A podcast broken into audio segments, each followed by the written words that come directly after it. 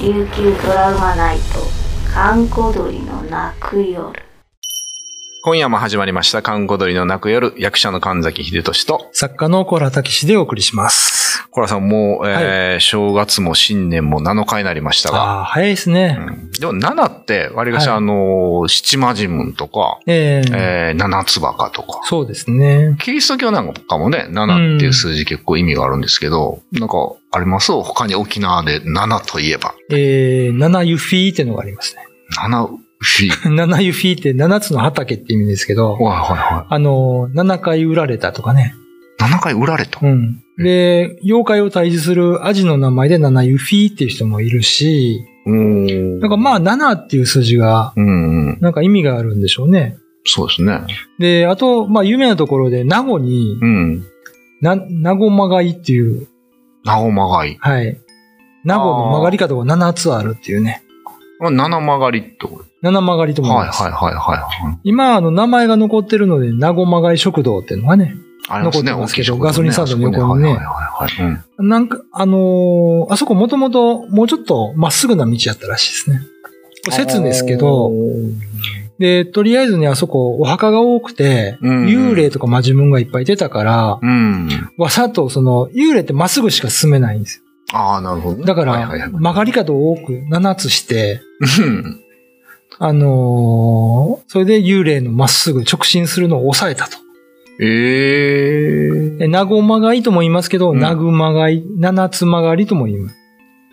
じゃあこう、なんか7回ぐらい曲がってたんですか昔はね、くねくねっとなっらしいですね。て。ええで、後に今、その、まあ、車が通るようになったかうんら、うん。車が通るにはちょっときつい曲がり方だなっていうことで、 まあまあね、サーキットじゃないですからね。そうそうそうそうそう、え今のような形になったという説もあるんですね。えまあまあ、名護割りかし行くんですけど、ええあそこだから名前がね、七曲がりっていうほど曲がってないし、みたいな。そう。そう角度が7度なんかとか、なんです。いろいろ思ってましたけど、 ああ、そうなのね。ええもともとじゃあそういう前置き的な意味があったってことなんですだから60、70以上のおばあさん、おじいさんに聞くと、はいはいやっぱりその話出てきますね。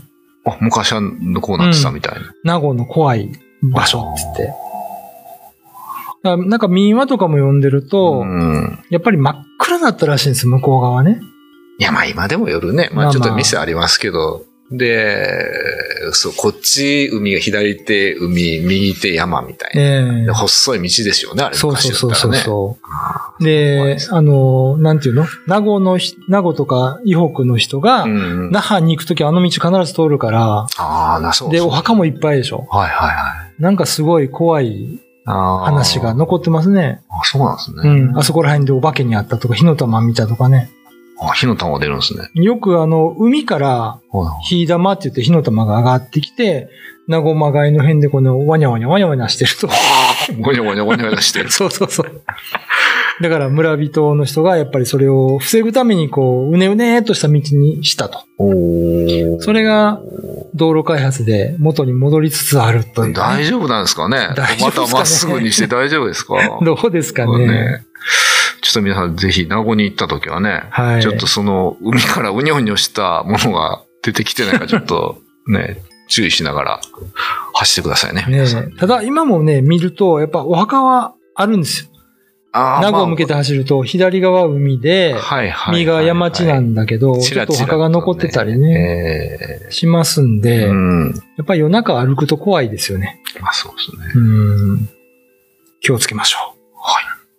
えー、神崎秀俊と、小原武史でお送りしました。まあ、昔はあの、幽霊のこと、幽霊って言いますけはど、い。あのーそう、この前ね、僕読んだ市町村市にもう、ん。はいあのーまあ、離島の方でしたけど、うんなんかお墓参りで、はえーあの、名護の辺に、い。うん。まあ、里帰りしたと。うん。で、夜中に歩いていると、うん。まあ、疲れたんでしょうね。あるお墓の前で、まあ、腰を下ろしたと。うん。すると、隣のお墓の塀のところに、うん。背を向けて立ってる男の人がいたと。はい。えー、偽せたーって言って、偽せたーって青年、うん。偽せか。えー、偽せって声かけたんだけど、うん。何も返事しないから、うん。ああ、また失礼なやつと思って、うん声かけようとしたら、うん首がなかったっていう。 え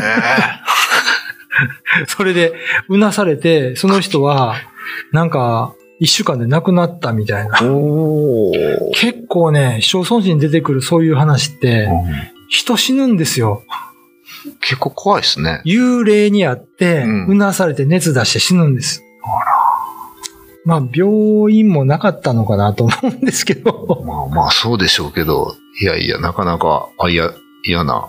嫌な話ですよね。まあえで単純に首がないって怖いですね。まあ、何がないいって首がないって怖いなとう思うけど。ん。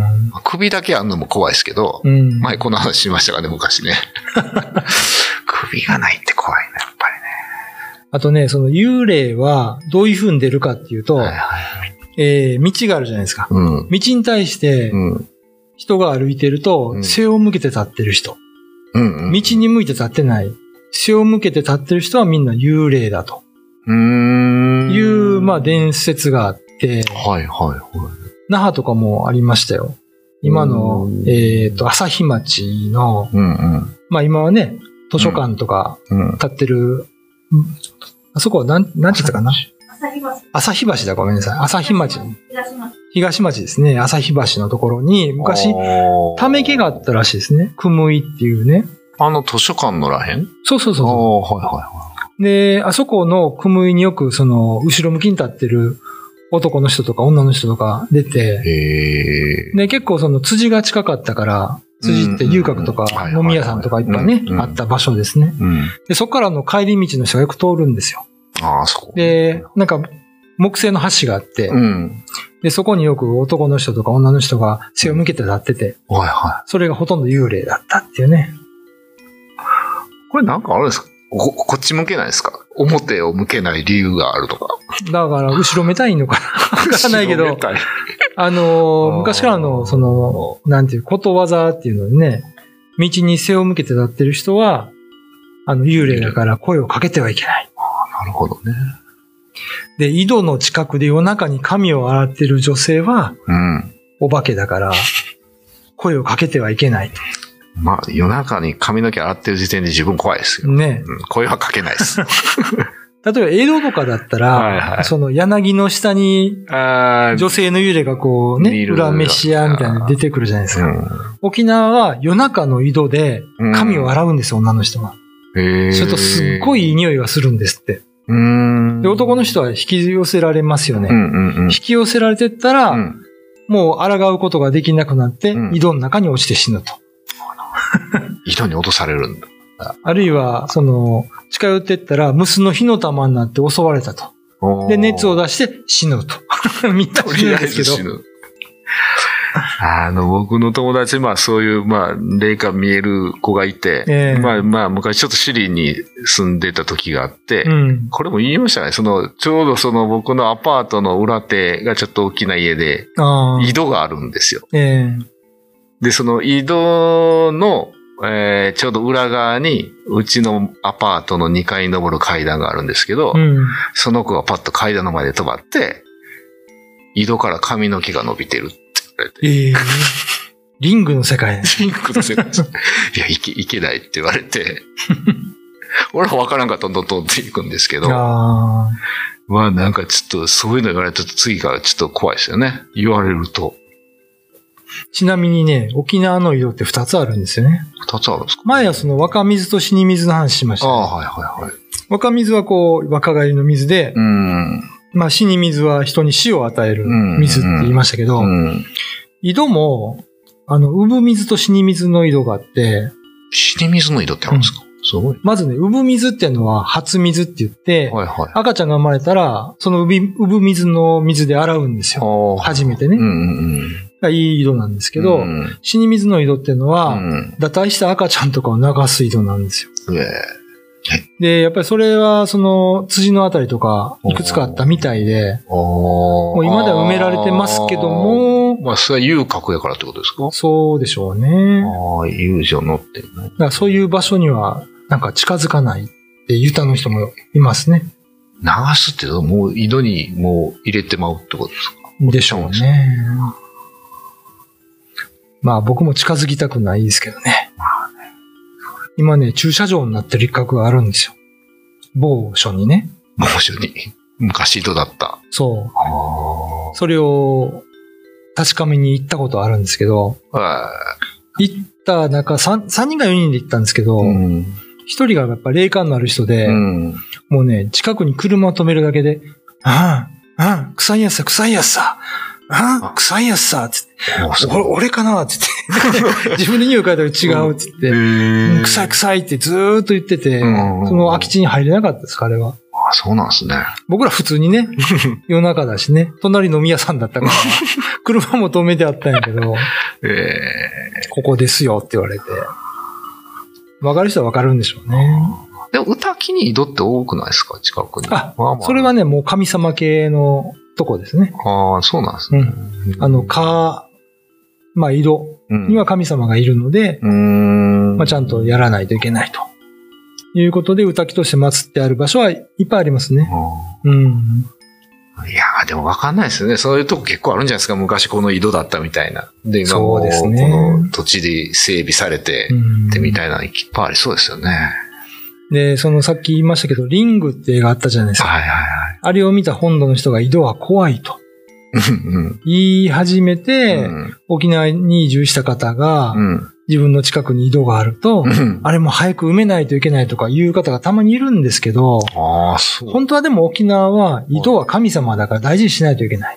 ああ、そう。で、井戸を壊すときも中の神様に許可をもらわないといけない。うん。で、普通はですね、井戸壊す前にはちゃんと拝みをして、お願いをして、うんで、蓋をしてから竹の棒を刺すんですね。うん。うん、で、2、3週間置いて、んそこから神様が出ていけるように、猶予を与えてあげてから壊すという。おーなるほどね。やっぱ一応ちゃんと礼は尽くして、もう出ていた、いくただくということですよね。ね、これはなんか語り継がれてる話ですけど、えっ、と、今のライカムの近くに島福というところがあるんですけどうね。ん。で、あそこら辺ではその、井戸を埋めたためにうん価値が続発したと。ええで、近くの山の上にシーサーを立てて非芸師としたみたいなね。ああ、そうなんです話ね。が残ってますね、今でもね。だから井戸は本当は神様の大事な場所ですよね。うん。もしなんかあの、なんだっけ、宮古島で、 井戸をテーブルにしてるはい。スナックがあるって言あってたりんま、ですすあねります。まだあると思いますよまだあるんですうん。そこは大丈夫なんですかうん。多分、あの、うさぎもんって言ってこう、ちゃんとお供え物をしてからやってんじゃないですか。ああ、なるどほうど、ぞね。酒飲んでくださいみたいなな。るほどね。まあまあ、まあ神聖な場所でちゃんとしてればまあいいのかね。潰れてないってことは一応、ね、神様は怒ってないってことですか、あのー、北部のね、はい。バーでね、うん。バーっていうか今はスナックになってると思うんですけど、うんあのー、建物の壁があるじゃないですか。はいはい。ここにススナックがあって、そのた壁の後ろ、うん。歌木なんですよ。おーで、普通、歌木の中にうん。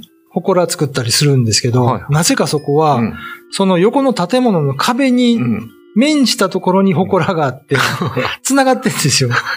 すごいね。で、そこの、なんかね、始める前、今はどうなってるかわかんないですけど、そのバーの主人は、うん。